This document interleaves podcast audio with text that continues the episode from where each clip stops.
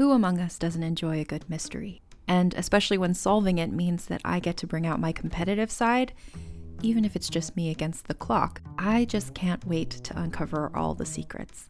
So, June's Journey is a game that is completely up my alley, and I think you'll love it too. In June's Journey, a hidden object mystery game, you play as June Parker, who's on a quest to solve her sister's murder and uncover her family's many secrets.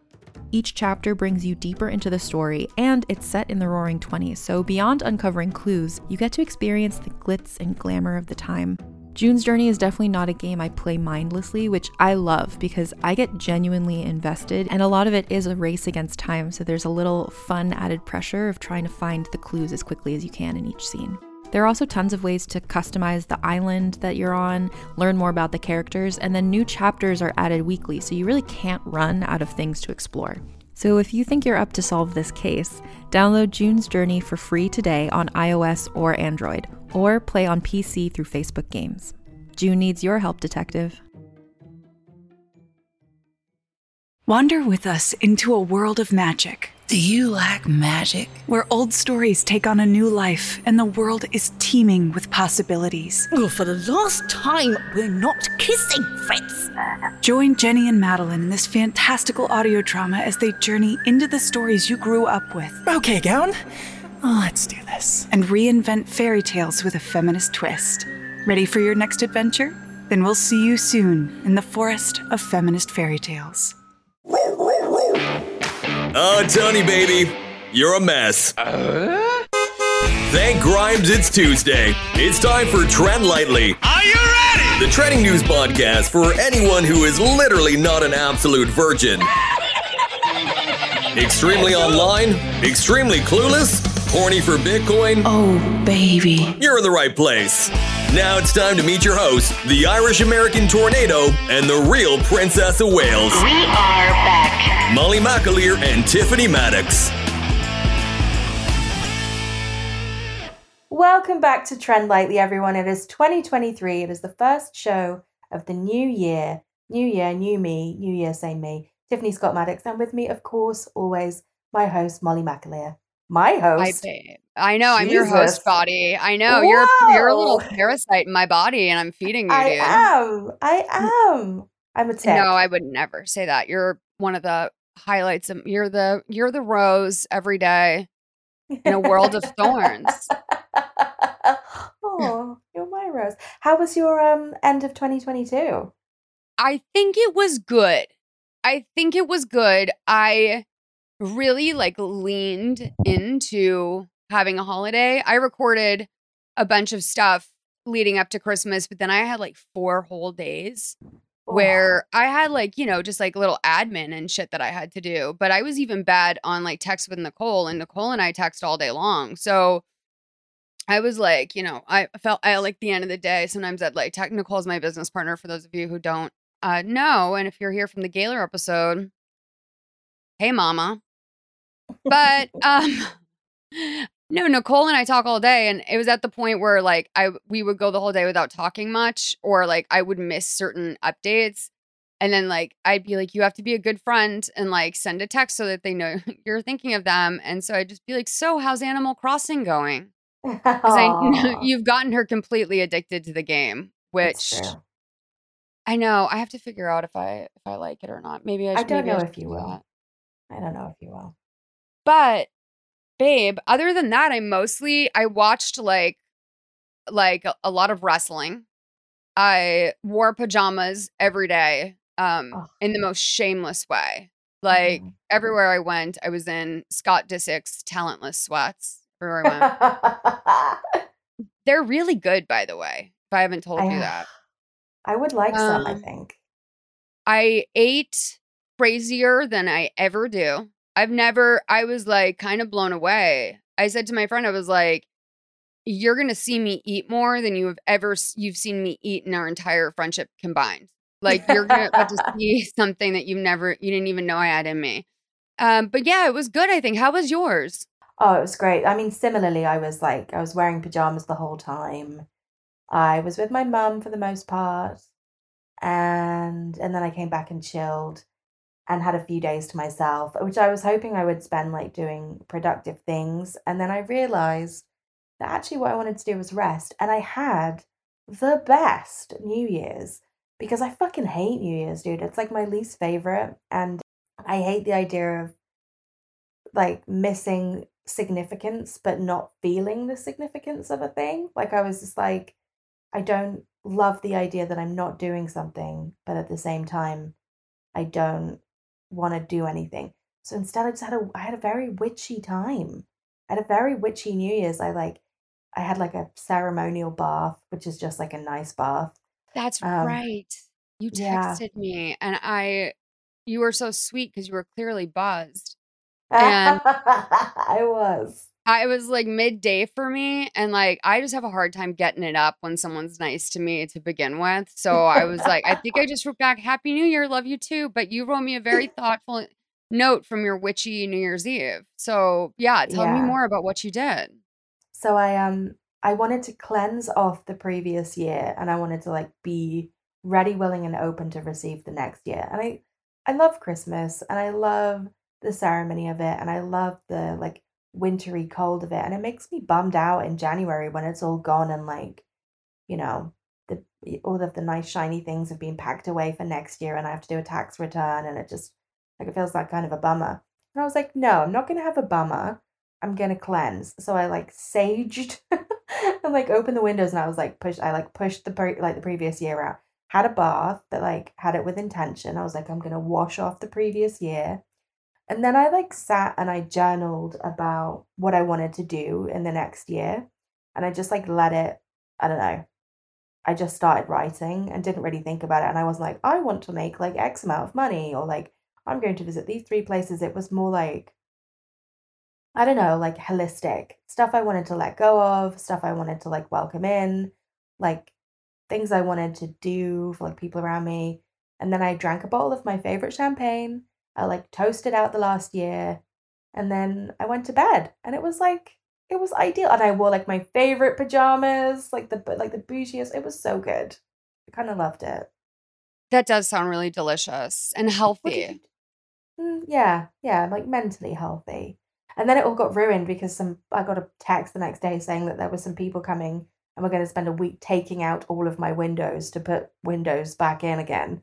And now I'm just like all of the goodwill has has vanished because I'm living in my bedroom and doing everything in my bedroom and all my stuff is around me in my bedroom and every day these men come and then they like close me out of my living room where they've made a workshop and I just have to leave because because I can't like I I'm forgot that you so much has happened this morning that I literally forgot that you sent me a, a picture of your home in shambles. Like, you know, not shambles in that, like, you know, you did something wrong, but like something is happening. Something's happened to me and I don't like it. I'm a I mean, I think you're an indoor cat like me. And I love my home. I love my sanctuary. I love like I have my little places and my little routines, my little things. And when someone comes for a week and is like, you have to leave, you have to go somewhere else. I'm like, well, where do I go? What do I do? I don't know. And like, is there a, a rule there? It's your landlord, right? Like, is there a Yeah. rule that you guys have in your country about, about like when your landlord has to basically displace you, they have to put you in accommodations? Yeah, I think so. I don't think he realizes how disruptive it is. So luckily the kitchen light is broken, so I'm going to invite him over this week to see the chaos and hopefully that'll prompt something. I didn't realize how disruptive it was going to be, honestly, so I didn't really plan for it, but I've been doing like a world tour of everyone, so I was like all my friends and clients and people who live close by have just been rocking up to their house in the morning and staying there all day to work. Had some good donuts on Friday. That was nice. What kind of donut? It's a very particular donut by this company called Pippin Donuts that used to come to Bristol once a week. And they are the best donuts I've ever had in my whole entire fucking life. They're the, the most pillowy soft. I think they might be sourdough donuts. And they've got this like, the filling, like the vanilla custard inside them, has like little tiny flecks of vanilla. And they are outrageously good. And I haven't had one for several years because I they stopped coming and then they would go to a different place. I would never be in the right place at the right time because they would just have like a little stall. They didn't have like a permanent location. But this cafe near me gets them every Friday. I did not know this. And so I could go every Friday and have a Pippin donut. Oh, honey, I'm so happy for you. The I love joy of it donuts. Me too. I love donuts. sourdough or no? I can't eat it. I we don't have sourdough donuts though. No, I don't think I've ever seen that. I'm sure someone does. Hmm. I do have an, a cat update Okay. because, as you know, I black out. I forget what I say on this podcast, and then I was talking about it on. Well, I mean, I guess maybe I should always do that, right? Talk about things on TikTok because if I haven't said it out loud on a podcast, why? that's that's going to lose uh, Gen Z's attention pretty much immediately. But a few people had said, "Oh, I heard you talking about this on the podcast," and I was like, "Oh shit, that's right." So I guess I should do a follow up on the podcast. So, um, I did bring Ella back last Tuesday. The plan when I brought Ella back was the woman really wanted me to sign adoption papers for Cleo. Even if I had to return Cleo, she just really wanted me to sign adoption papers because the rescue was, according to her eh, quote, on her ass. So I was like, okay, well, I still want to leave it open. I want to be fair to the girls. So if like there's a major revolt from either one of them, we can I can bring her back. Like, you know, I just don't want the and she's like, "No, you just got to you got to sign them." So, after I drop off Ella, I get to her place. It's like it's like 9:30 p.m. It's raining. And she texts me when I'm like 60% of the way there and is like, "Hey, I'm actually giving uh like helping birth a litter of kittens in Encino right now. Do you think you could come later?" And I'm sitting there going, "Literally no." Like I have I asked you if I could return this cat in November like before Thanksgiving. Like and now or we're finally here on January 3rd and like no, like you should be here. Like the kittens will birth themselves. They've done it in nature forever.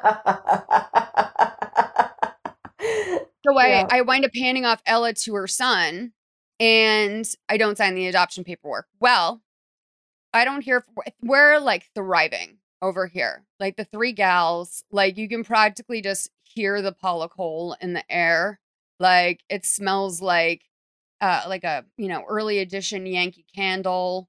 Like, you know, there's always a baked good. Like it feels just like, oh, you know, a trio of women coexisting. Well, I don't hear from her. But then on Thursday, I finally texted her and I said, Hey, like, just wanted to check in on Ella. Like, Cleo's doing amazing.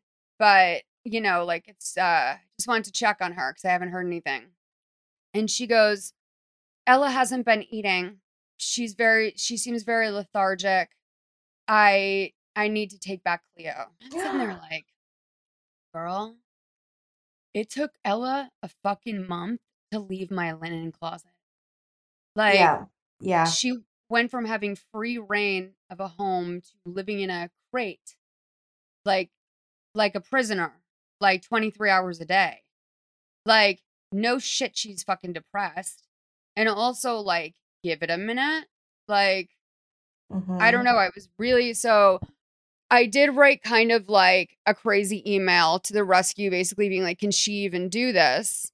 And it was buck wild, but it also was like very to the very to the point, and like basically like, I never agreed to be a foster.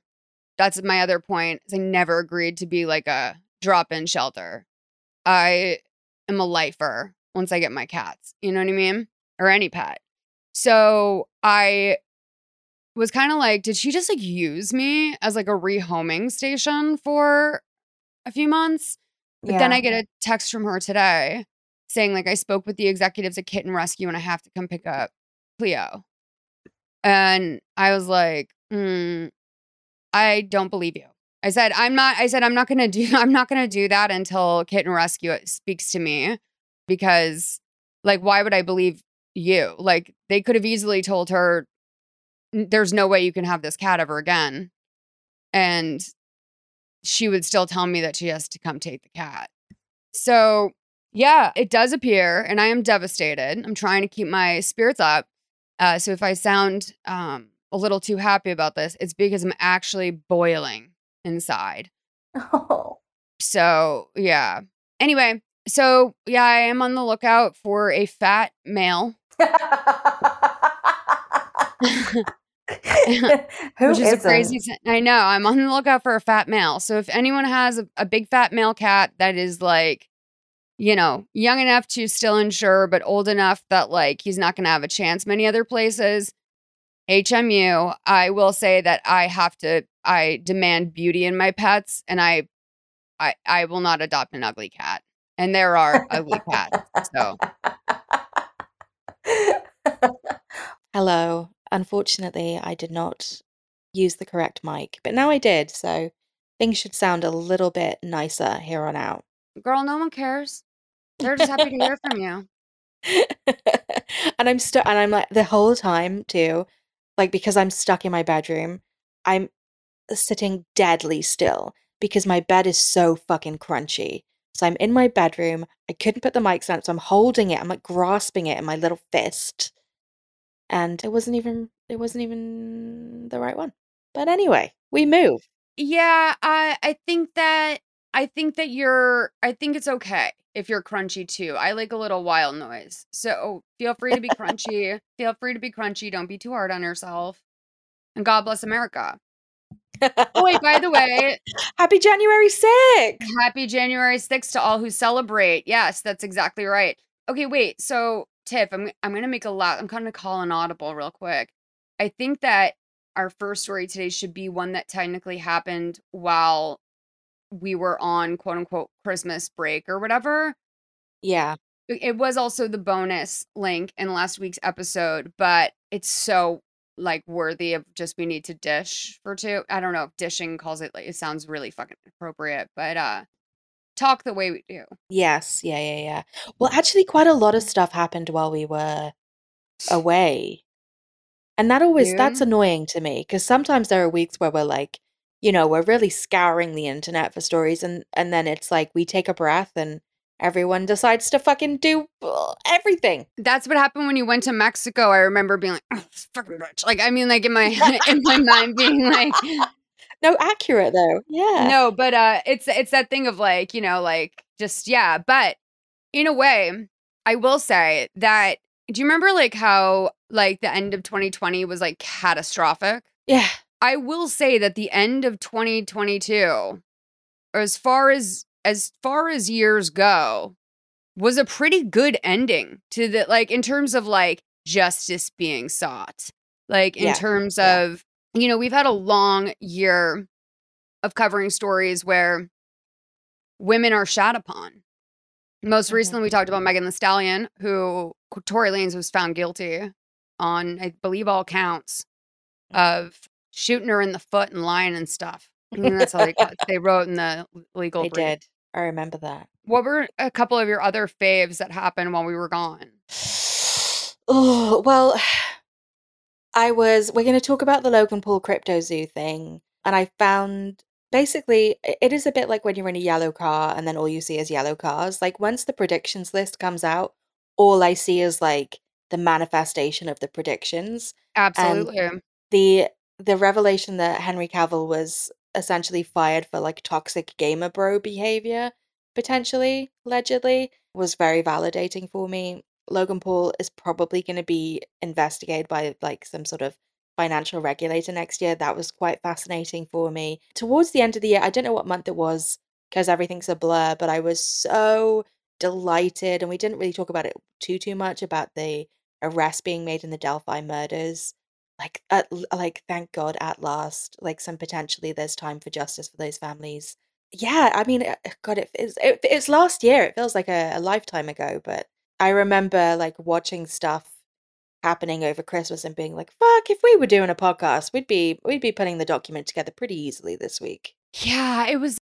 Yeah, it was. And I missed it a little bit. I wanted to do more. I wanted to practice for Big Molly Media Yeah. and do some like, you know, more daily updates if I could. I we did talk about the Moscow murder suspect being arrested um on the Patreon this week. But yeah, I mean, I was missing it, babe. I will tell you. Happy to be back. Yeah, I was missing it too. I can't carry all this stuff in my head. I've got to share where- it with you.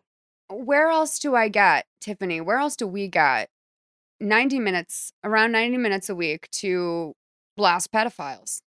I love that.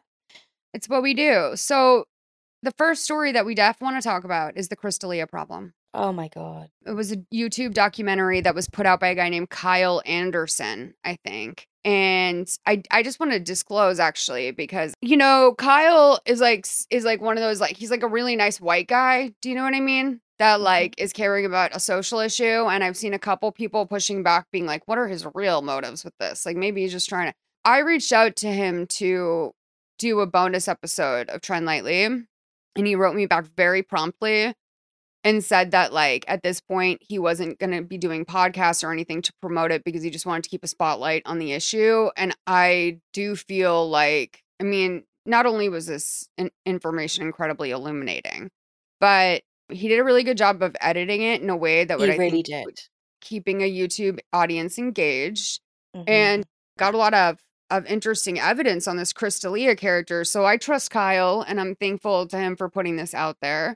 Did you watch this the documentary? I did, I did. And I, I had a really like similar reaction, which was that it was that it was almost the perfect YouTube documentary. It was like the right length, super informative, like nuggets of of stuff that I couldn't and hadn't seen anywhere else, like very well constructed, told a really complete story of the of the whole kind of Chris issue, the Chris issue, if you may. Mm-hmm. I watched it when I was at I was at my mum's actually. It- I was watching that and then the Logan Paul crypto zoo, and I was like, God, we are truly blessed this this December for expose pieces on YouTube. It was horrifying. It really was. It was disgusting. It was kind of hard to watch. I think I watched it in two parts. I was watching it before bed. Ugh. That was it was kind of rough. So like oh no, it's very it's a hard pill to swallow. Yeah.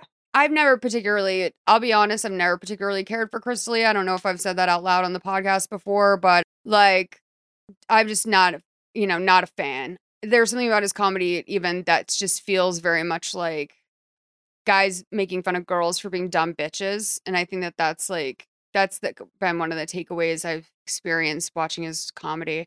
But yeah, so as you guys probably remember, he was like mass outed in 2020 as being a serial inappropriate texter, obvious, like, you know, sort of just like bad sex addict behavior. Like, I don't want to mm-hmm. judge sex addicts. I really don't.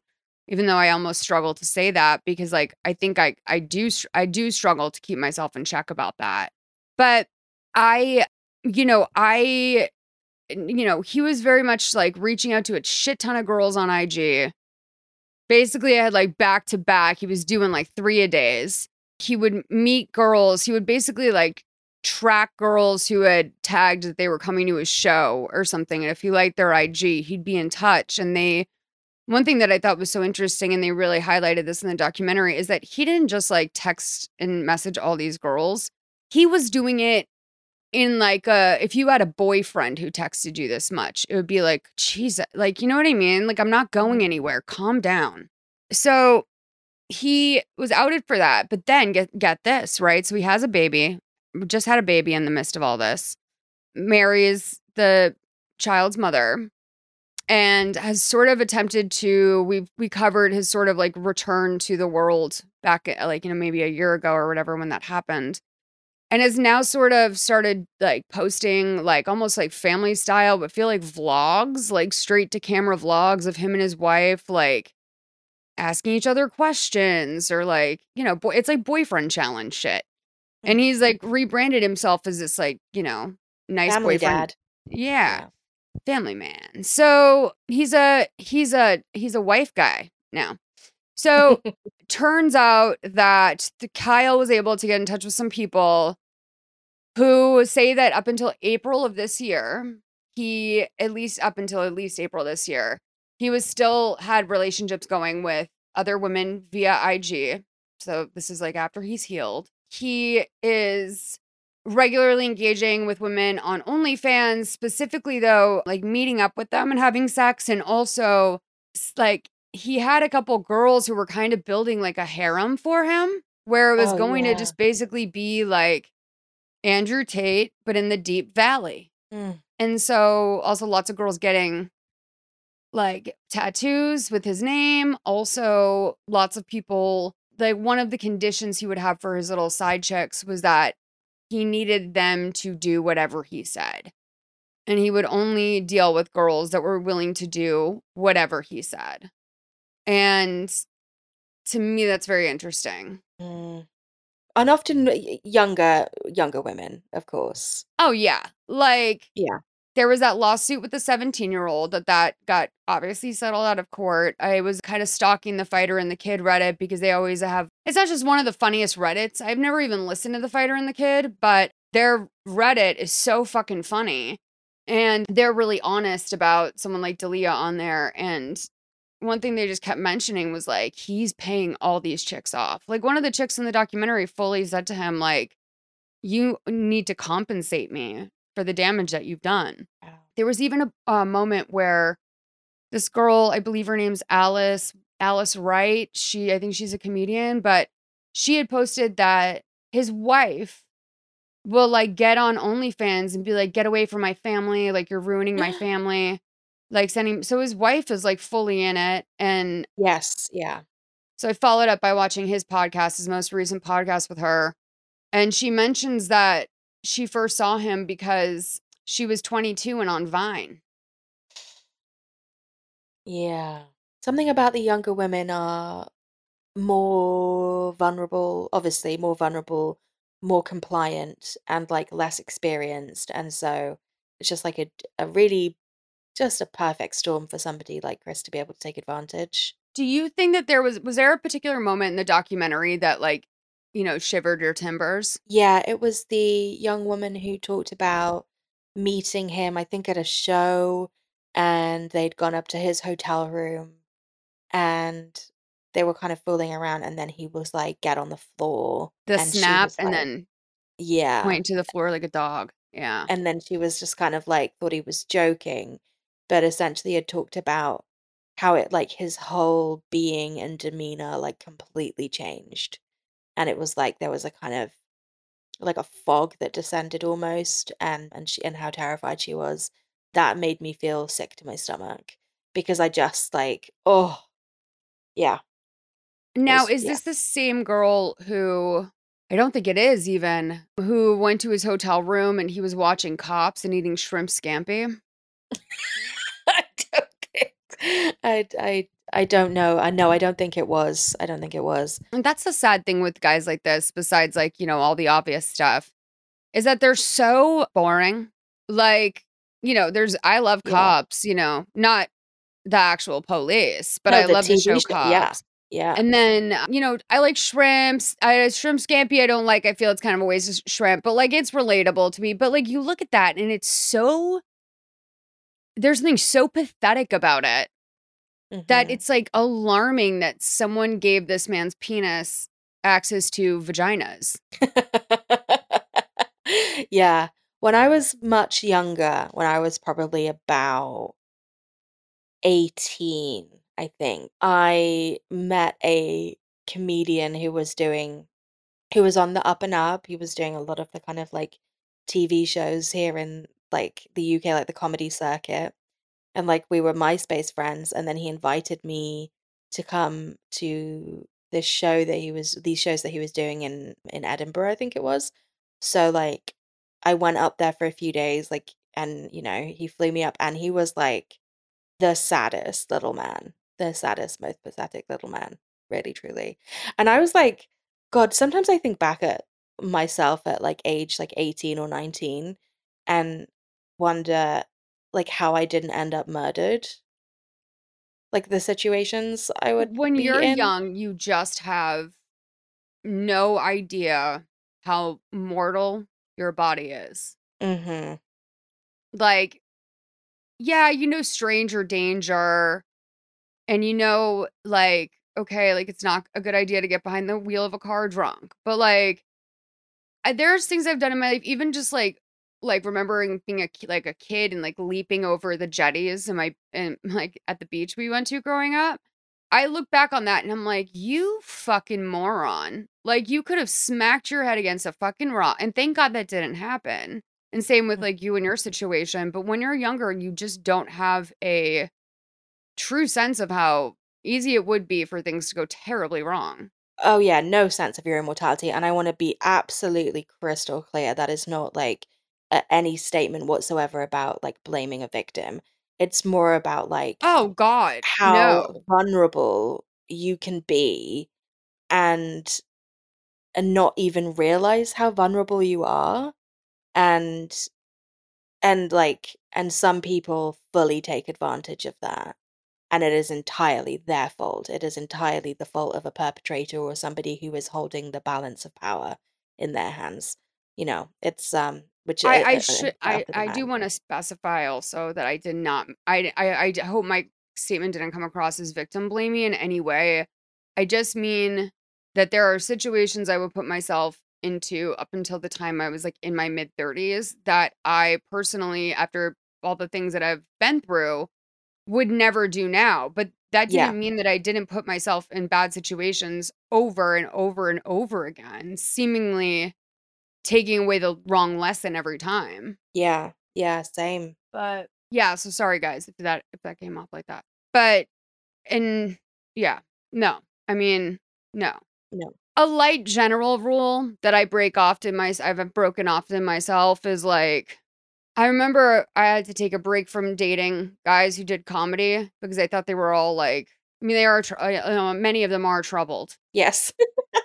especially those who doth protest too much. Like people were like, "No, I don't have to be mentally ill to be a comedian.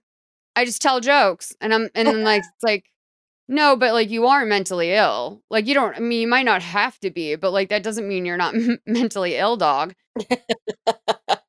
But yeah, I tried to take a break from dating comedians or like you know having crushes on comedians even because it was just too hectic. And so I decided to briefly transition to get this, thinking this the grass would be greener. Musicians. oh no And by the way, like, hello, that's like one of the exact things I mean of like when you're young. Like now, if someone pitched me, like, you know who, Molly, you know who you should start dating? Professional athletes.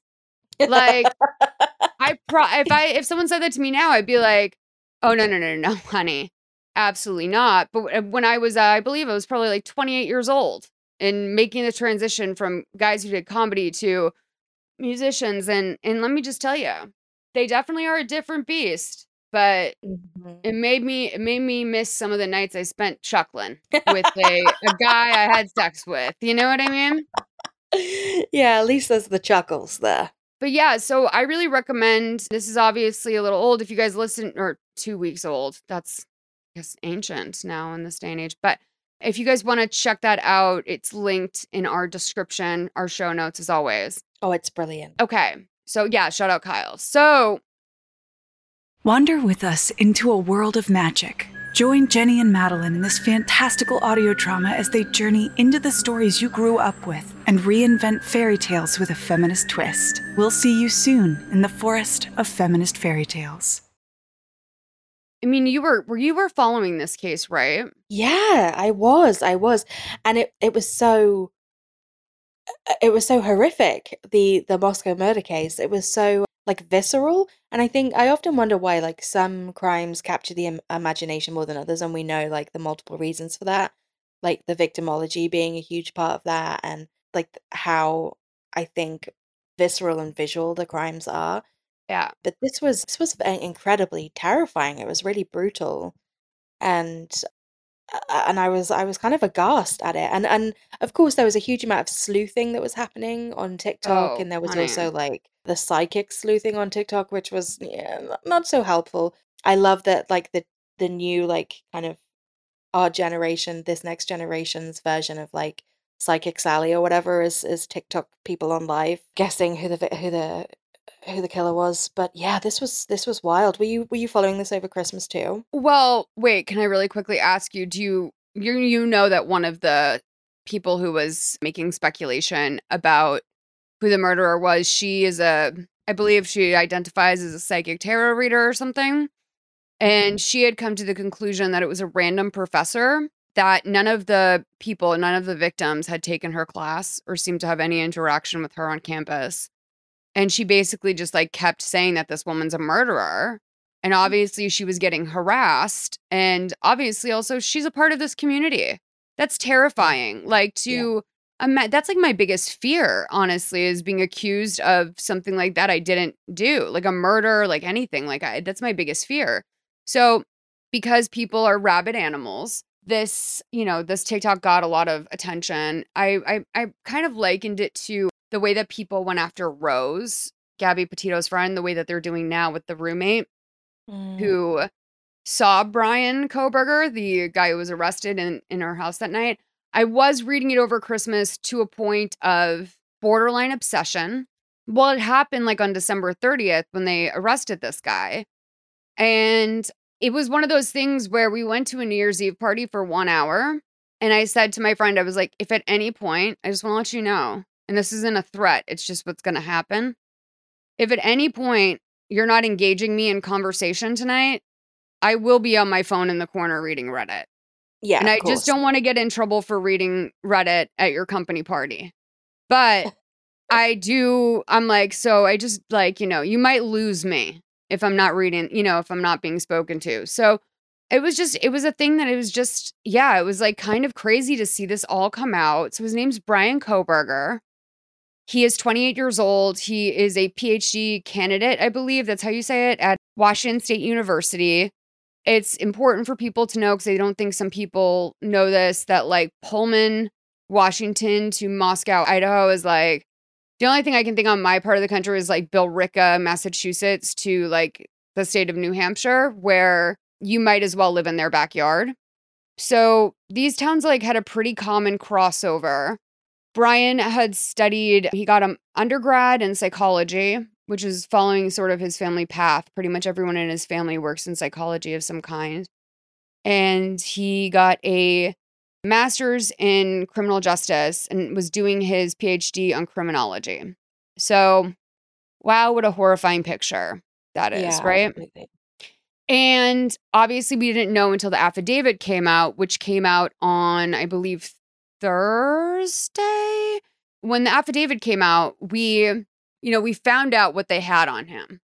And essentially, the roommate who was downstairs, one of the two roommates, Bethany and Dylan, their names are. Dylan had come out of her room and seen she'd heard some like stuff going on upstairs that she thought could just be like college noise, you know? And I completely understand that. And I think anyone who's judging her for this is insane 'cause she's actually like the hero of this whole event so far. But she, uh, like briefly opened her bedroom door. And I believe she's also very intoxicated, as they all were that night. And she sees a guy in like a black COVID mask and black clothing leaving. I believe he had a knife in his hand. And she saw him just walk out the back door. So she goes into her room and for whatever reason, and I have a I have a plethora of suggestions, she did not call the cops until many, many hours later when her roommate Bethany woke up. I mean, at first they called over a friend to sort of like help them assess the situation. And people are now pointing the finger at the roommate for not calling the cops. So I'm going to tell you, based off of what we read in the affidavit, the murders were so grisly. I don't think the girls would have been, or or the boyfriend, sorry, Maddie, Kaylee, Xana, and Ethan are their names. I I don't think they would have been alive still. I don't think you could save them. hmm So I'm kind of like a little like, guys, be like, be real. Like, we find out that he, uh, like, basically they got him through phone pings and also through Dylan's description, which then led them on a search for all these like Hyundai Elantras.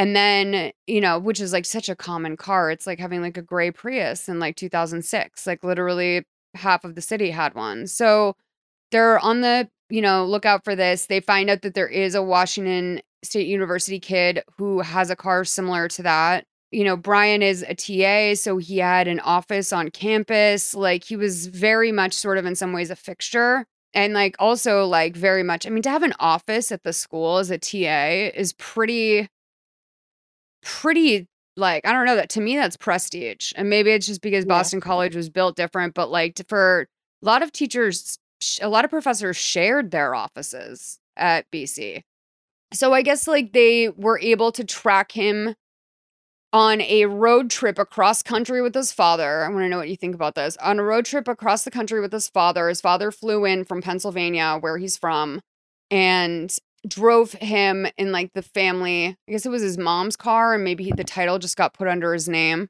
I actually don't think it's like a huge deal that he changed his license plate recently because um, it could have been that he had his birthday or something. And so he legally had to. I believe he is a Scorpio. Oh. But yeah, this guy was tracked all the way throughout the country through basically the FBI, like utilizing traffic cams. Then they did like the, the great thing that I'm obsessed with when they had like FBI agents all over his gated community, but they were dressed as like cable guys and like some guy Oh. delivering DoorDash and like, which is just so, it makes you fear every person you see, doesn't it? Oh, absolutely. That's the kind of that's like that's like movie shit when they do that kind of investigating. Like it feels feels like it feels like spy stuff. spy stuff. If you guys want to see a lifetime movie with similar similar energy and a fantastic performance by the actress Lydia Look, I suggest to you Mistress Hunter. It's fantastic. She plays like a spy who hunts down the like the women and like, you know, or whatever it is her husband does. Like it is like does kind of kind of a pro feminist like, you know, like a little bit of a message like that. Oh yeah, yeah, that was I the first episode of Mother May I Sleep With I did with you. Oh wait, that was the first one. That was us that did that? That was us, yeah. Oh, babe. Oh my god, you guys, you do have to forgive me for that. I'm not I I know I get sometimes called like um unfeeling or something, but I literally I do like I did 38 of them I think this year. I totally fucking forgot that and I apologize to you for that. I often have to google whether or not I've done a movie before. yeah, it was a good one. It is a good one. Yeah. It's a great movie. And Lydia Look, shout out. So, yeah. And shout out Billy for setting us up.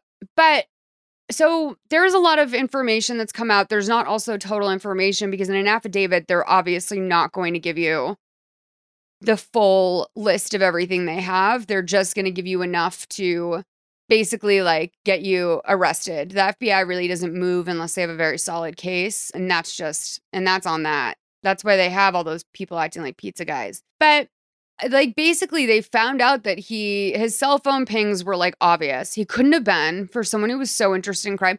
Couldn't have been a dumber like literally what a dumbass this I guy know. was. He had a public Reddit profile called criminology underscore student where it was after he had graduated his master's program, but before he was a PhD candidate. So there was no reason for him to be doing this research at all. But they basically they like he was writing all these questions being like when was the first time you thought of murdering like you know how did you decide to get away with it like what was in your mind when you were murdered like it's so like i don't know it's like some i'm trying to think of like a perfect analogy but it's like when like a guy or something is like hinting at you and it's obvious what he wants but like he just and it's like I know what you're I know what you're doing here. Like I know what this line of questioning matches up to, but he had left his per, like his name on it and said I'm a student studying this blah blah blah. So, yeah, that was found. That was taken down by Reddit pretty quickly. It turns out that he also like left his cell phone on his person and then just like briefly turned it off like for the, you know, hour that he was doing the murders allegedly and then, you know, like turned it right back on in a totally different part of town on like in a different state while on the highway, which is Mm. like just a a wild choice. Like get a burner, are you insane? And Do you then need to take your phone with you to a murder would be my question. like why exactly? Like maybe why? he's just bad at des- like directions or something. Mm. And he didn't know he is 28. Maybe he doesn't know about printing out a map quest. But yeah, like apparently one of the other things that they got was that Brian had his phone was pinged at 9:30 in the morning the following day. Well, no, I guess that same day. They were murdered around like 4:20 in the morning. Shout out, shout out weed. And then like he uh came back around 9:30 in the morning. Now it turns out that he had left the sheath of his weapon behind at the crime scene. That's a, a knife cover for anyone who doesn't know. He did a like he had like a Rambo knife. So I I kind of wonder, do you think he was cruising by to you're the crime gal. Do you think he Mhm. was cruising by to see if the police were there or do you think he wanted to see if potentially he could enter and get a sheath? I think he was probably someone who was so pleased with himself that he wanted to see if the police were there and see some of the commotion that he'd caused. I think if he was dumb enough to leave, well, um, if he was dumb enough to do all the stuff with the phone, then I think you'd be dumb enough to leave his sheath behind and and not worry about it too much. I mean, presumably he was wearing gloves and stuff as well, so it's like, Well, quite quite the opposite, honey. There's DN there's blood all over the sheath. That he left the sheath in the girl's bed. It is believed at this point, we don't know for sure, that the remember I told you about ROTC or like ROTC, which is like when you sort of like role play being in the army, but in college. Mhm, mhm. Apparently, like a knife was stolen from WSU that was from the ROTC like display, and that he might have taken that knife from that display, which could have oh but like, no, like he did. I mean, it's kind of like, I don't know, it's kind of like Amelia Bedelia almost, where it's like, dude, like you literally, not only did you fuck up in every way, like leaving DNA behind, leaving a person in the house who saw you, a witness, alive, like, uh, like, uh, you know, the cell phone pings, the sort of fearlessness. Uh, what did you think of? This is like sort of a here nor there type thing. But what did you think about his dad flying across the country to do a road trip with his 28 year old son to bring his car home for Christmas? yeah, I don't, I don't really know. I don't know too much. I don't know how I feel about that, honestly. It just feels wasteful to Yeah. me. I know that he could do it. I know that that makes me makes the drive half as long, but I just, I mean, like, w- why would you be driving around in the murder vehicle? Like, why is your poor Yeah. dad bought into this? Yeah, yeah. Maybe he thought it would be that it would be less sus in some way. I don't know, to bring another I don't know, to act as as normal, to bring another person into the fold. I don't know, it's really weird. Did I ever tell you that like a few years ago I was writing this thing and my mum, who works at the police and a, a lot of my family do, had arranged for me to do a tour of a of the labs and the forensics. No. First of all, it was the best day of my life. It was it was incredibly illuminating. It did not that I considered doing any crime, but it did really put me off doing crime, and I would recommend that for most people if you're thinking about doing a crime is to go to a crime lab because there is so much stuff that like you don't that you don't and would never Yeah. consider.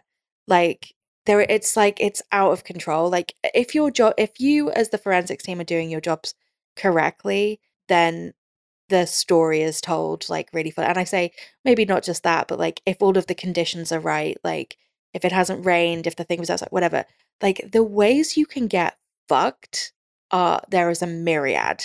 The things that you don't consider and wouldn't consider are insane.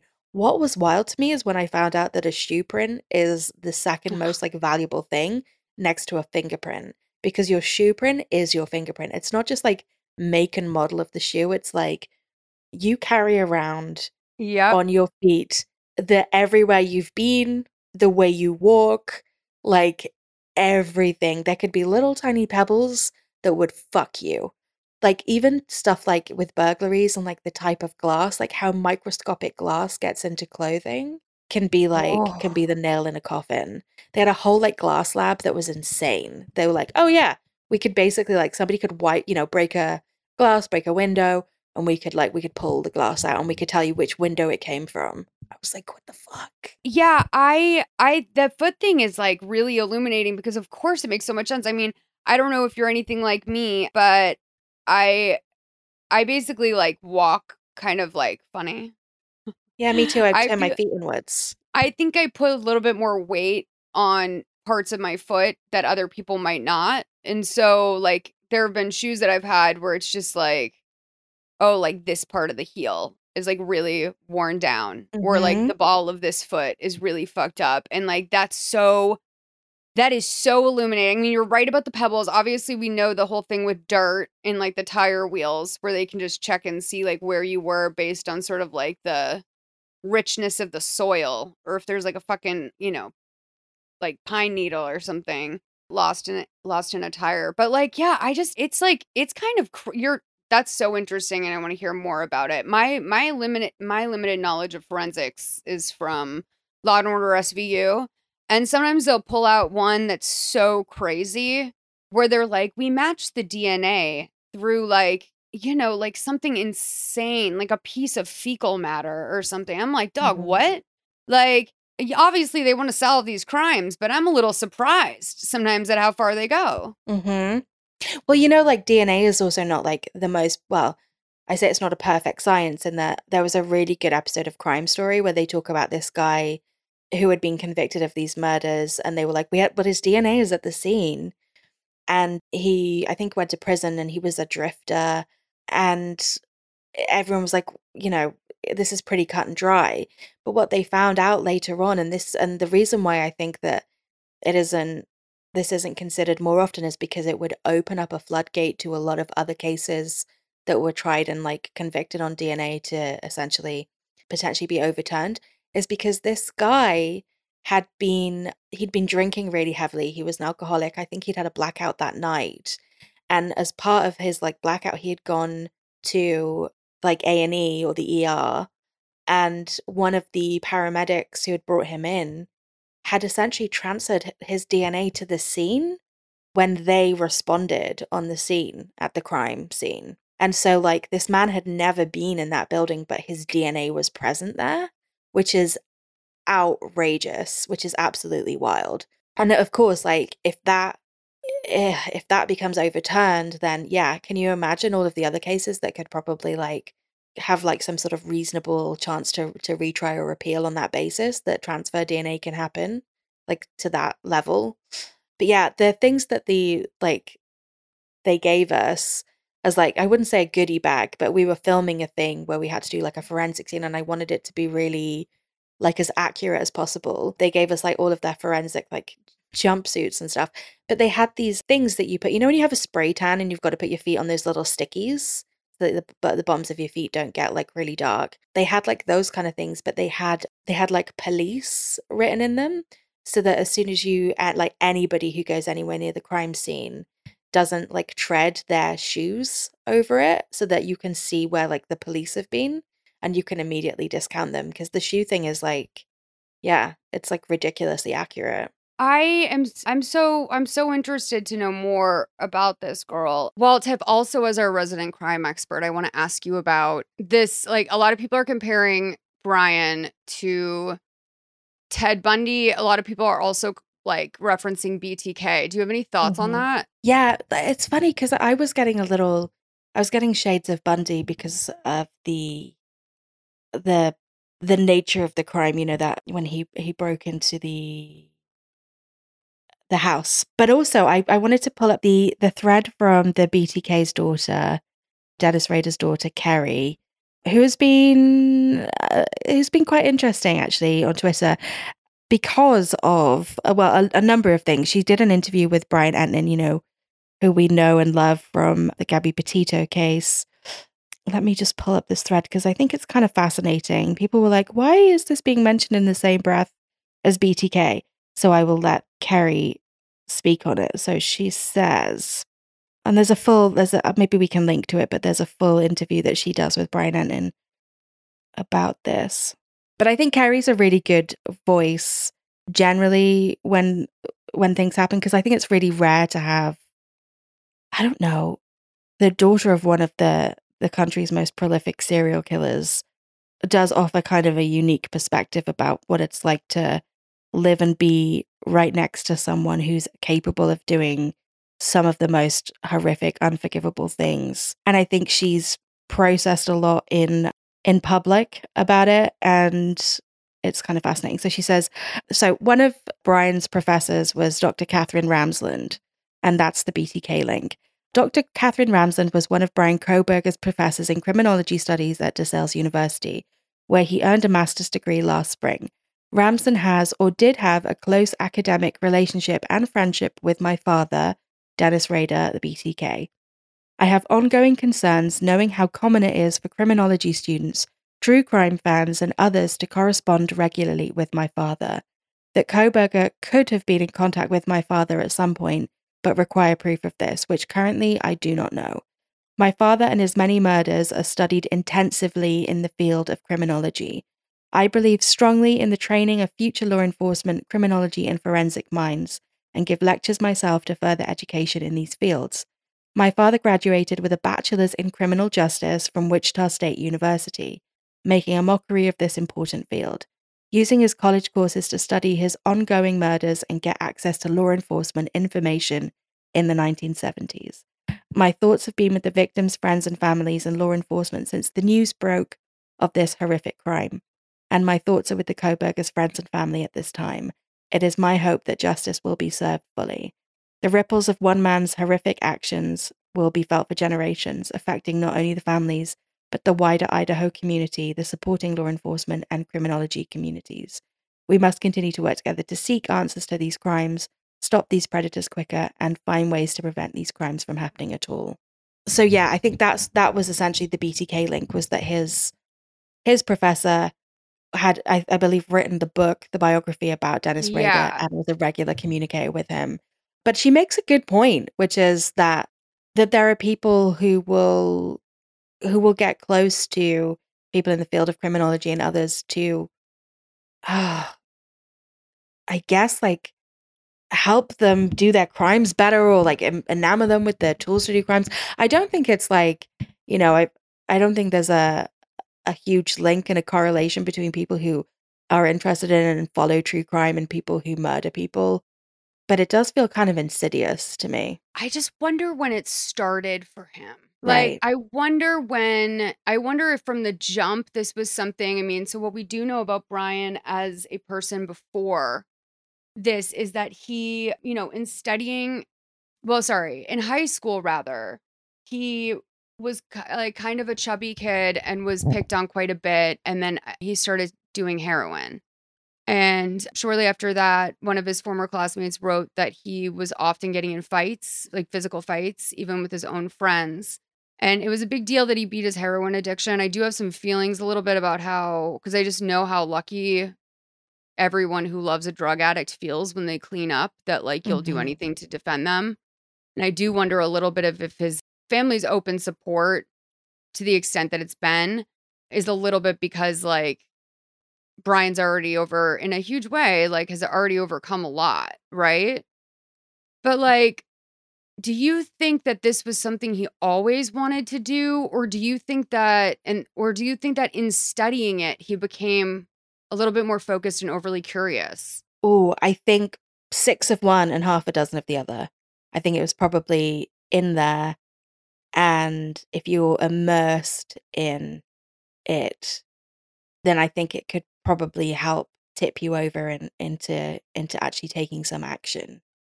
It's an it's an interesting question though, because I mean, people always talk about like the dark triad when it comes to let's say serial killers, which is like, you know, like Yeah.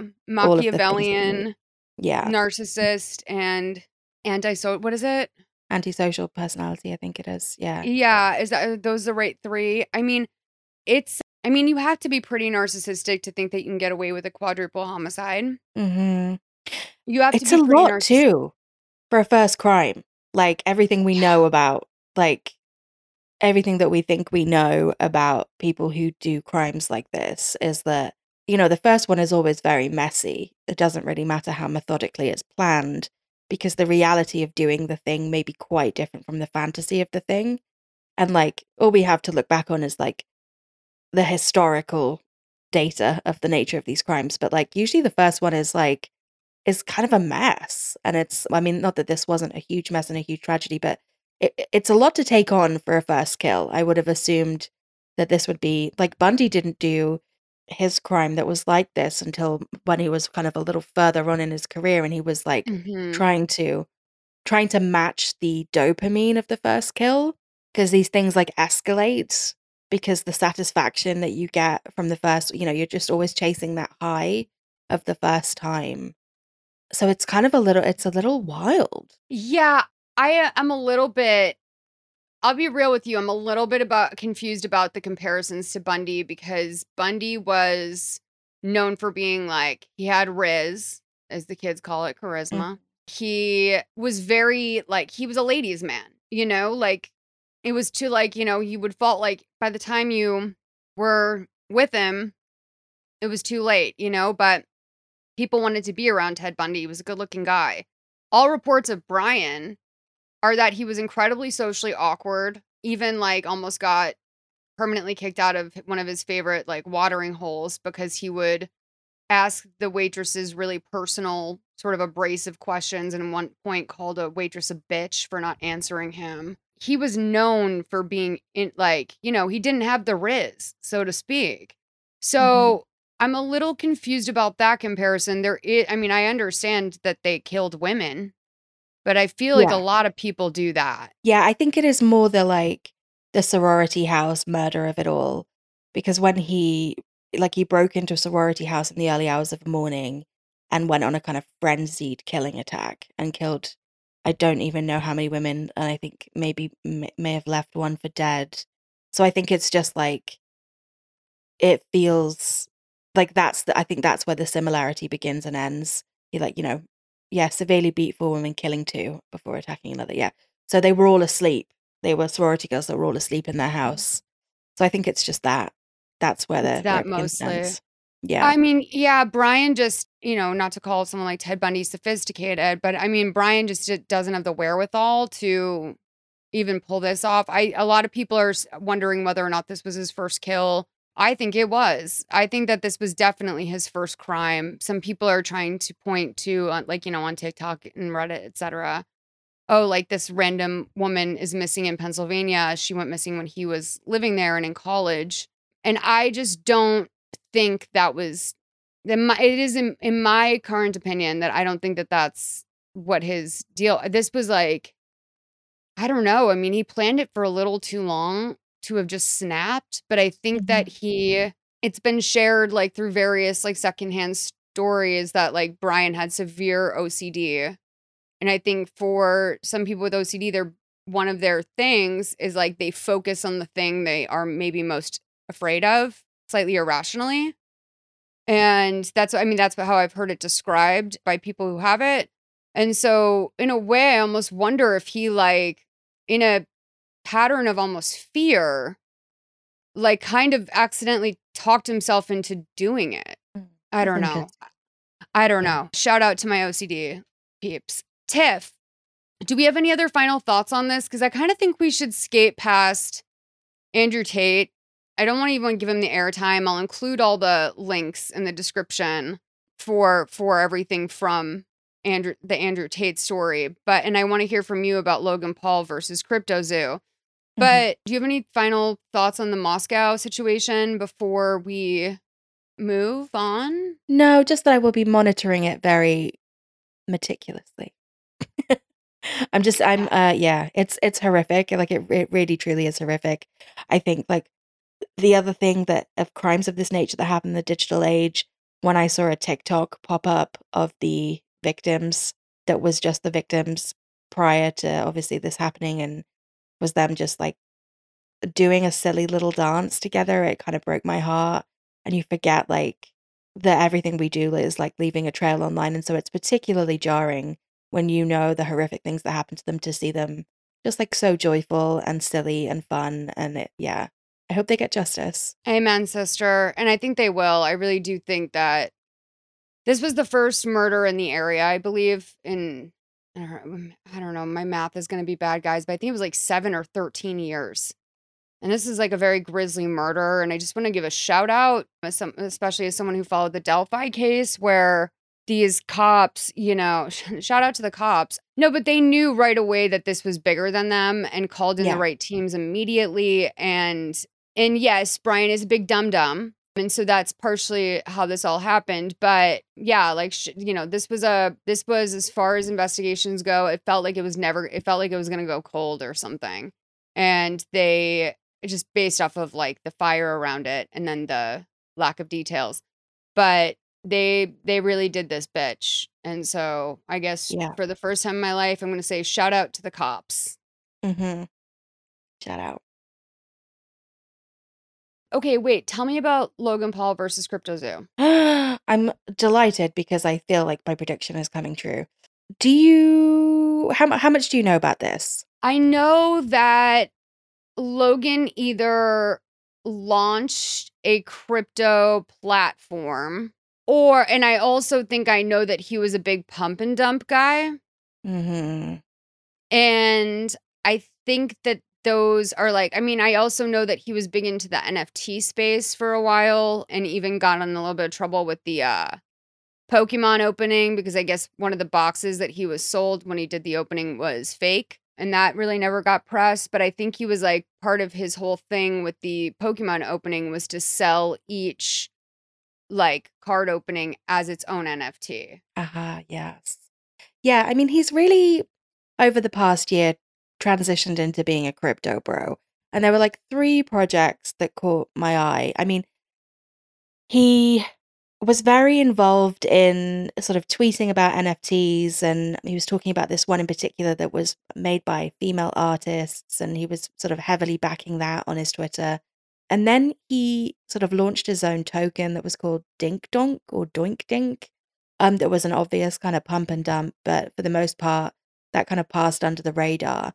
And then rather than just endorsing projects, which were clearly going to be financially beneficial to him because he has a huge audience. And so when he announces that he's invested in something, other people are going to invest in it, which is, you know, murky and uh, quite dodgy when it comes to the, the ethics of it all. But Elon was doing it with Doge and his own Tesla stock. So it's like the way that they do it. He announced that he was going to be doing a project called Crypto Zoo. And the idea of Crypto Zoo was that you would get a egg, this NFT, and and behind it would be a game. It would be a game that was hosted on the blockchain. So Okay. the the game was that you get an egg, it hatches, you get this kind of animal, and then later on in the game you can breed your animals with other animals to create hybrids.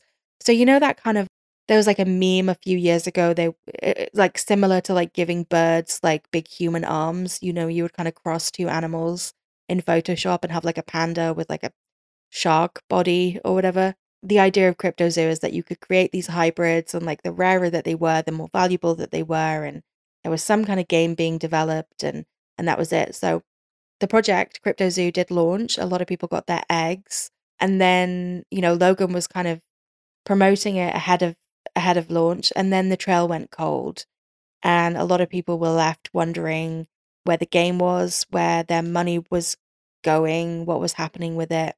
And he went pretty ghost on it. He didn't really speak about it in public at all or very much. And the people that invested were feeling kind of pretty restless. So in comes CoffeeZilla, who's a YouTuber who investigates mostly fraud and scams a lot of the time around crypto. And he spent a year investigating Crypto Zoo and put out a three part series on his YouTube just before Christmas that went kind of viral. And in it, he basically interviews a lot of the people who invested early into Crypto Zoo who didn't get anything out of it. The game was never built. They found out that the lead developer, who Logan had said had gone to, had taken all of the code from the game and like fled to Switzerland, had never been paid because, well, yeah, basically he'd fled and had gone off the project because he'd never been paid. He and his developers, like the time they'd gone into it, had never been paid. Lots of other weird, kind of dodgy stuff was happening behind the scenes. There was this other guy called the Crypto King who came out and was exposing Logan, but was also a huge part of the kind of scam and pump and dump of it all. And there was some other dodgy stuff. Oh, a bunch of people that were working on the project were scammers, like out and out scammers. There was a this guy who said that he had helped a team win the Super Bowl using tech. That never happened. He said that he had been like scouted for the to work for like the NSA. I think that had never happened. He was just this kind of chancer, but he was also one of the lead. I don't know if he was the lead developer, but he was he was very heavily involved. Logan came out of it looking terrible. So throughout the kind of investigation, CoffeeZilla had reached out to Logan and his manager Jeff, like time and time again, asking for comment. Eventually, and is shown in the in one of the parts, CoffeeZilla gets on the phone to Jeff, is recording him, and Jeff is very evasive and very dodgy, and essentially, in a not so smart and not so coded way, is essentially offering uh, saying that he's going to sue CoffeeZilla for slander. And CoffeeZilla's like, yeah, but I'm giving you a right to reply. So do you want to clear this up? And and Jeff's like, no, but if you talk about this, we'll sue you. And it's like, okay, but I'm giving you a right to reply if you talk about, you know, if you want to clear up any of the allegations. Anyway, so The investigation gets launched on YouTube. Logan puts out a few tweets where he's talking about how, you know, he was never reached out to and it's all completely untrue. Then Logan puts up a video on the 3rd of January, which was a, a really decent amount of time between the last video from this investigation had gone up to Logan's response, like his proper response. And in the video, he deflects, entirely deflects, essentially talks about how he had surrounded himself with, you know, maybe not some not so great people, that he himself had lost a lot of money. And at no point does he acknowledge that, you know, there are people who'd poured their life savings into buying these NFTs. But anyway, he basically talks about how he, yeah, like, like he's a victim is how he frames it. He then kind of again makes a, a threat to sue CoffeeZilla, not least for posting a conversation between Logan and Jeff and and saying that that was kind of against the law because he'd illeg- illegally recorded him. But Texas is like a one party consent state, and I think CoffeeZilla was in Texas. I, I don't know. It was a whole thing. So now Logan has deleted his video after posting it uh, and getting a huge backlash. It was only up for like three days. His response was only up for three days. It was like downvoted into oblivion. Classic Dobrik move. Classic. And he's just gone quiet on it now. He's like, you know, reposting about Prime. There is a episode of the Impulsive podcast which I've just not listened to in which he I guess goes through the allegations again, but that's where we stand. I think like somebody pointed out that Logan doing anything legal in this at this time would be a very poor move on his half because the discovery phase would essentially unearth and kick up all of the silt of, of the dodgy shit that he's been doing. And uh, yeah, he kind of fucked people out of uh, a few million. There's this exchange. We played that of, video that he did. yeah, let's play a little bit of it. It's quite Why long, not? but let's let's play a little bit. Let's just listen to this video in silence for the next seven.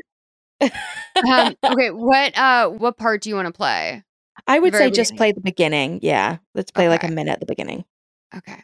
CoffeeZilla. I watched her three part series called Investigating Logan Paul's Biggest Scam, and like many on this platform, you have successfully used my name for views and money. While your work used to be impartial, your addiction to clicks has clouded your judgment, and you've made very real errors with very real repercussions. Coffee, you took a shot at my reputation. Uh, so, in this video today, I'm to be defending myself with facts, something that you have gotten in the habit of twisting as you continue to morph from an investigator to a gossip channel. You see, CoffeeZilla tried to work with law enforcement in the past, but his work was described as not anchored to truth and often speculative. He is a lopsided journalist with an agenda, and he's nothing more than the Keemstar of crypto and finance. But as opposed to just telling you, I'm going to show you some of the core discrepancies that I caught in CoffeeZilla's investigation. Coffee, you interviewed the developer who stole the game code, fled to Switzerland, and held it hostage for a million dollars. Well, his name is Zach Kelling. Surely, as the internet detective that you proclaim to be, you would know that he spent time in prison for multiple felonies one for aggravated robbery, armed robbery at a liquor store, and the other for, surprise,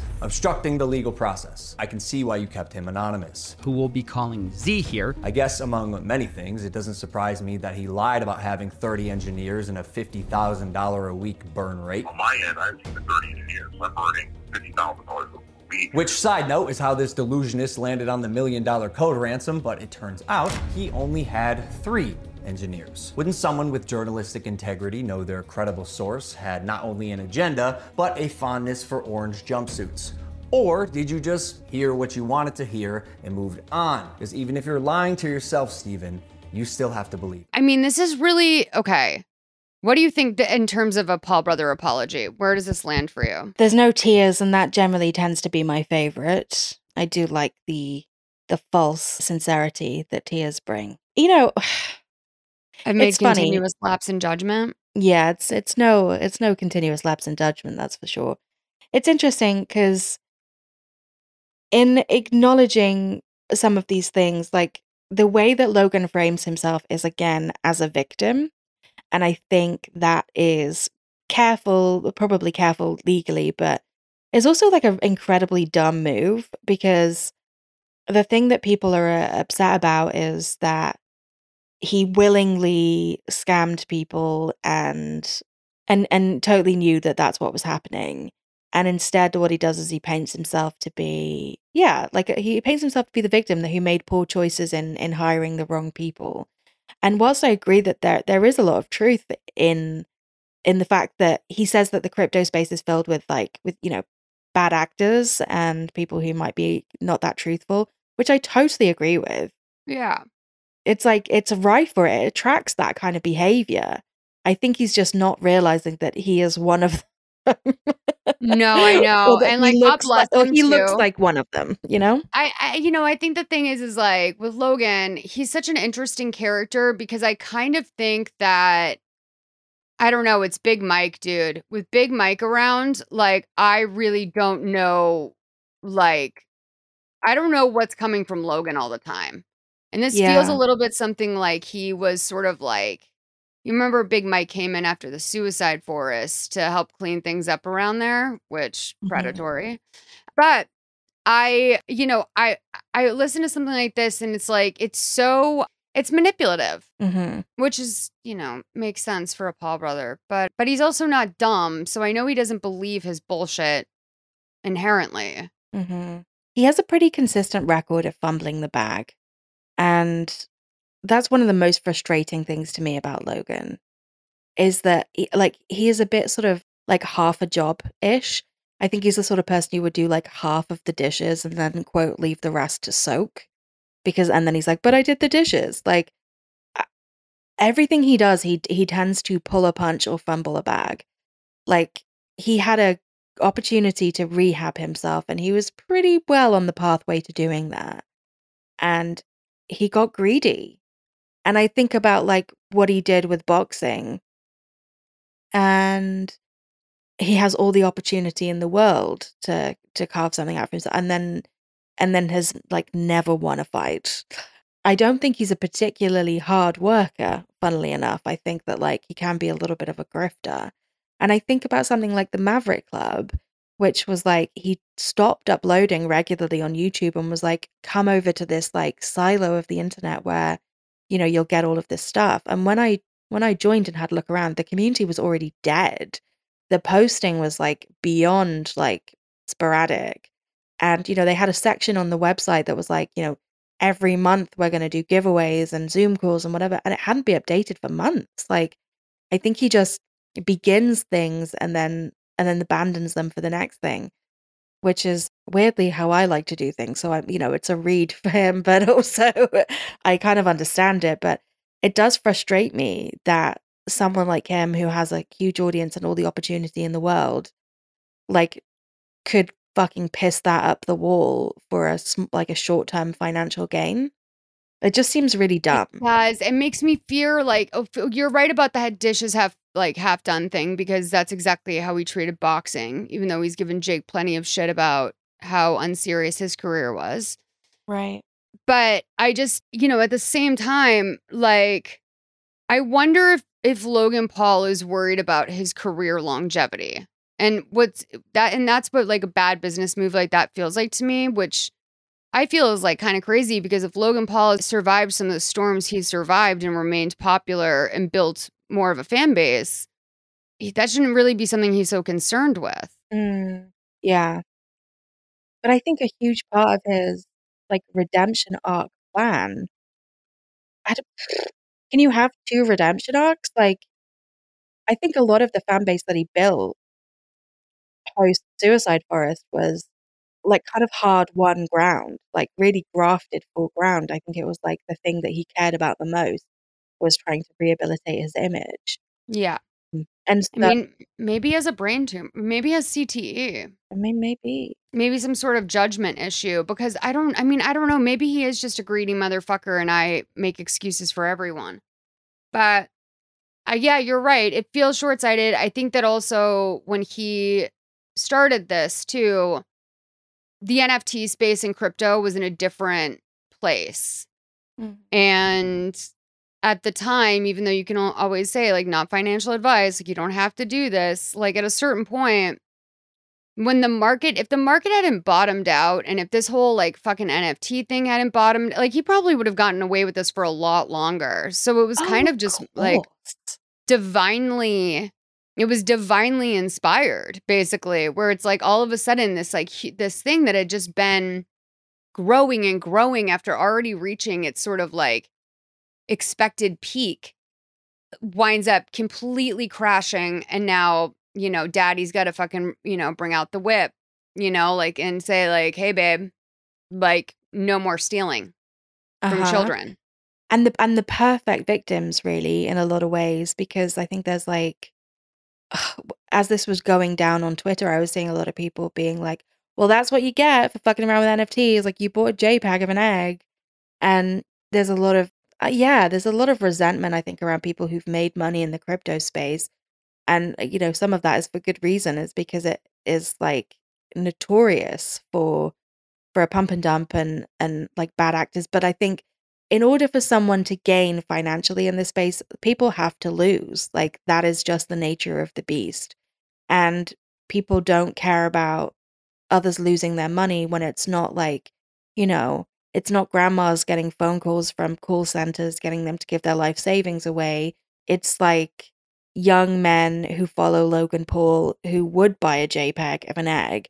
And so it makes them very unsympathetic victims. And I think honestly that's why had CoffeeZilla not done this investigation, he probably would have like there would have been people who were already in online spaces talking about how unhappy they were with Logan, but it wouldn't have reached like the other audiences like beyond the crypto space because I think people don't care about people losing money in crypto. No, I mean, yeah, well, I mean, like, unless you're an idiot. I was, I mean, I did I tell you I went to, was I, did I gone to the crypto party last time we spoke? Oh, yeah, you were going with your brother, Zemo.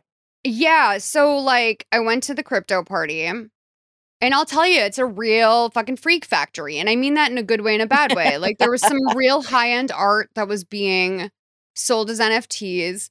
It also was a little bit of, of a room where if you didn't hit a certain sweet spot in culture, you may think it's a cult.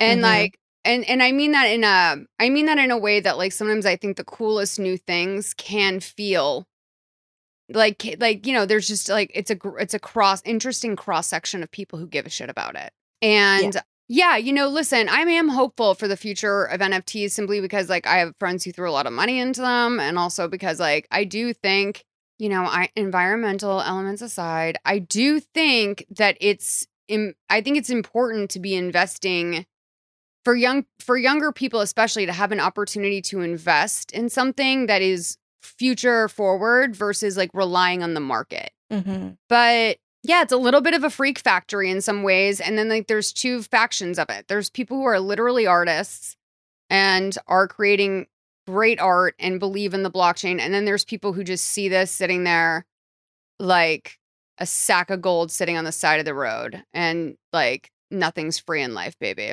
Yeah, not enough people, I think, really truly understand it, and I put myself in that camp too. Like I, I, I have a I have a broad brushstrokes understanding of crypto and the blockchain, but like I would say that most people, well, a little bit of knowledge can be a bad thing. I think most people aren't, you know, deep deep within the tech of it all, and so it does create this like mystique around it that I think is is like rife for exploitation by by people who are not very nice. No, I mean, like, well, it's like the Andrew Tates of the world, right? I mean, not to say we just said we weren't going to talk about him much, but like, it's these, yeah, it's it, can- it's very something. It also ties into bro culture.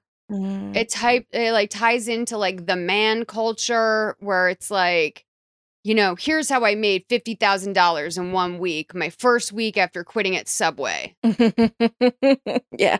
It was so funny because I did watch an Andrew Tate clip yesterday um, on like YouTube Shorts.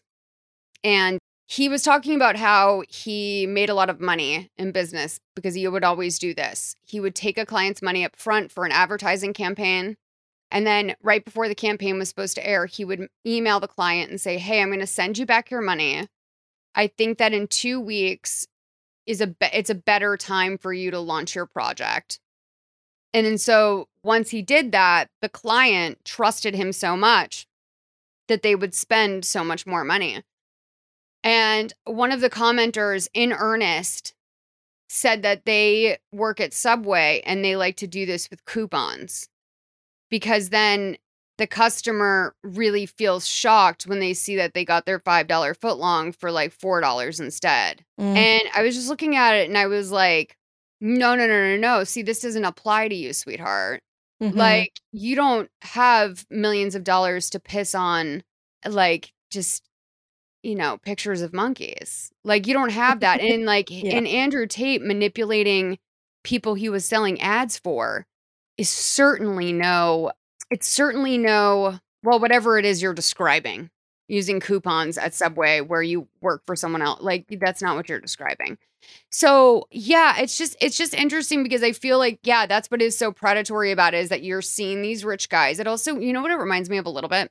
Remember that scam where you would put money into a website. I think you put like in, you know, you put in your card and you put like a thousand dollars in your bank account on the on the website.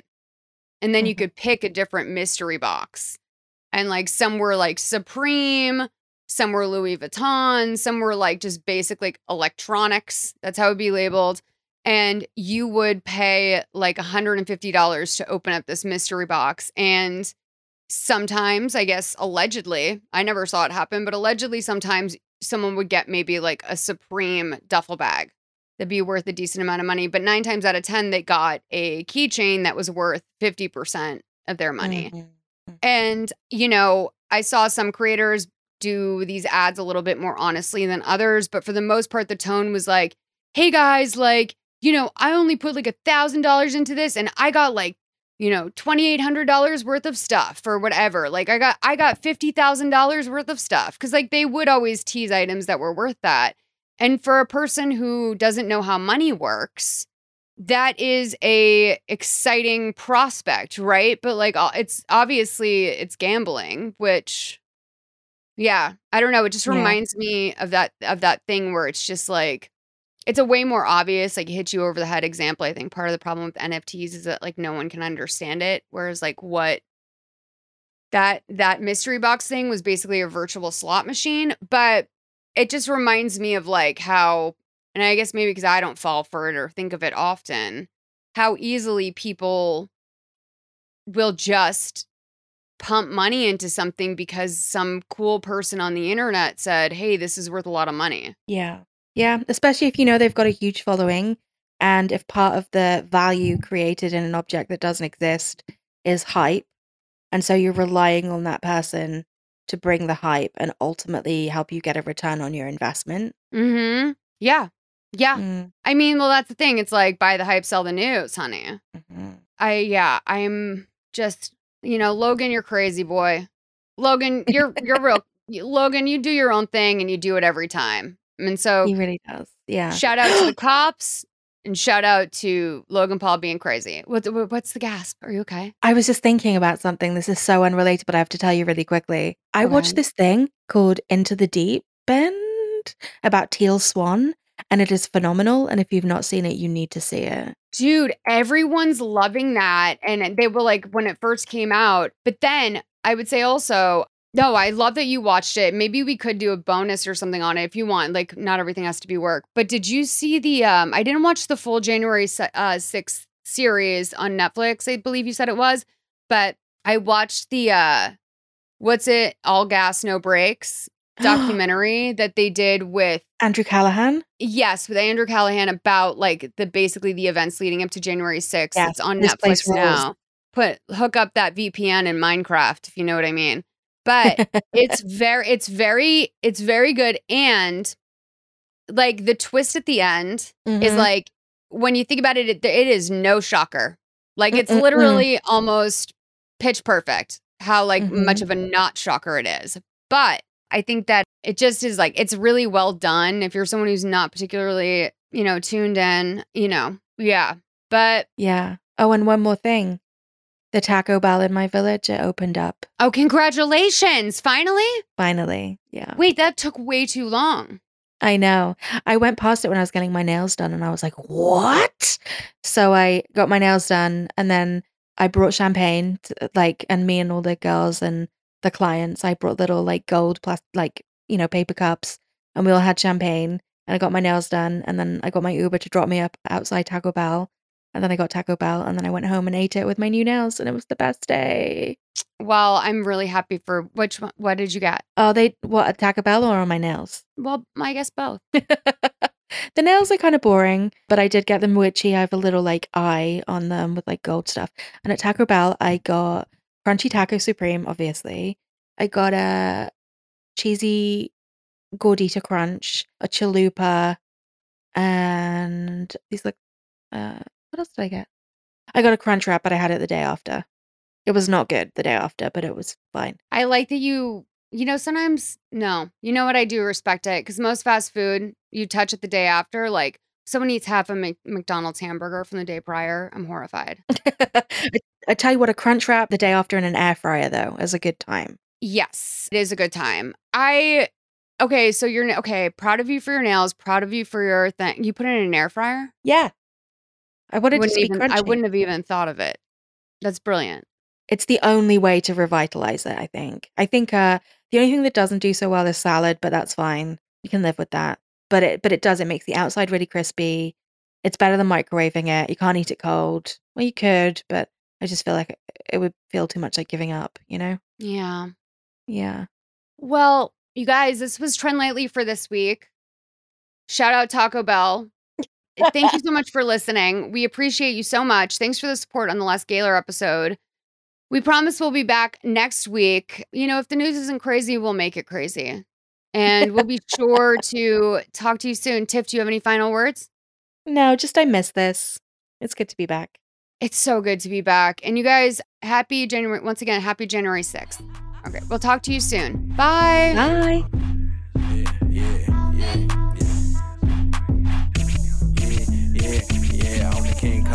Cause on the one you wanna never seen a shawty that look like a double G. Every girl in here 10, but it ain't no Tennessee. And you might just get some money, but it ain't no guarantee. Delta G's on the left, Delta G's on the right. And you know I stay in Texas, I don't really like to fight. Like we in 2013, shawty do it for the vine. Shawty moving real well, I might have to wind it down. Threw the money to the ceiling, now watch it hit the floor, now rack it up. Huh. Rat, rat, rack it up, king bag it up. Huh. Back, back, bag it up, king stack it up. Stack, stack, stack it up. She say, where you at? Say I'm Marcus down in Texas. And if I drop a pin, best believe that she on the Thought way. she was important, but I moved her right about the way. Delta G's tonight.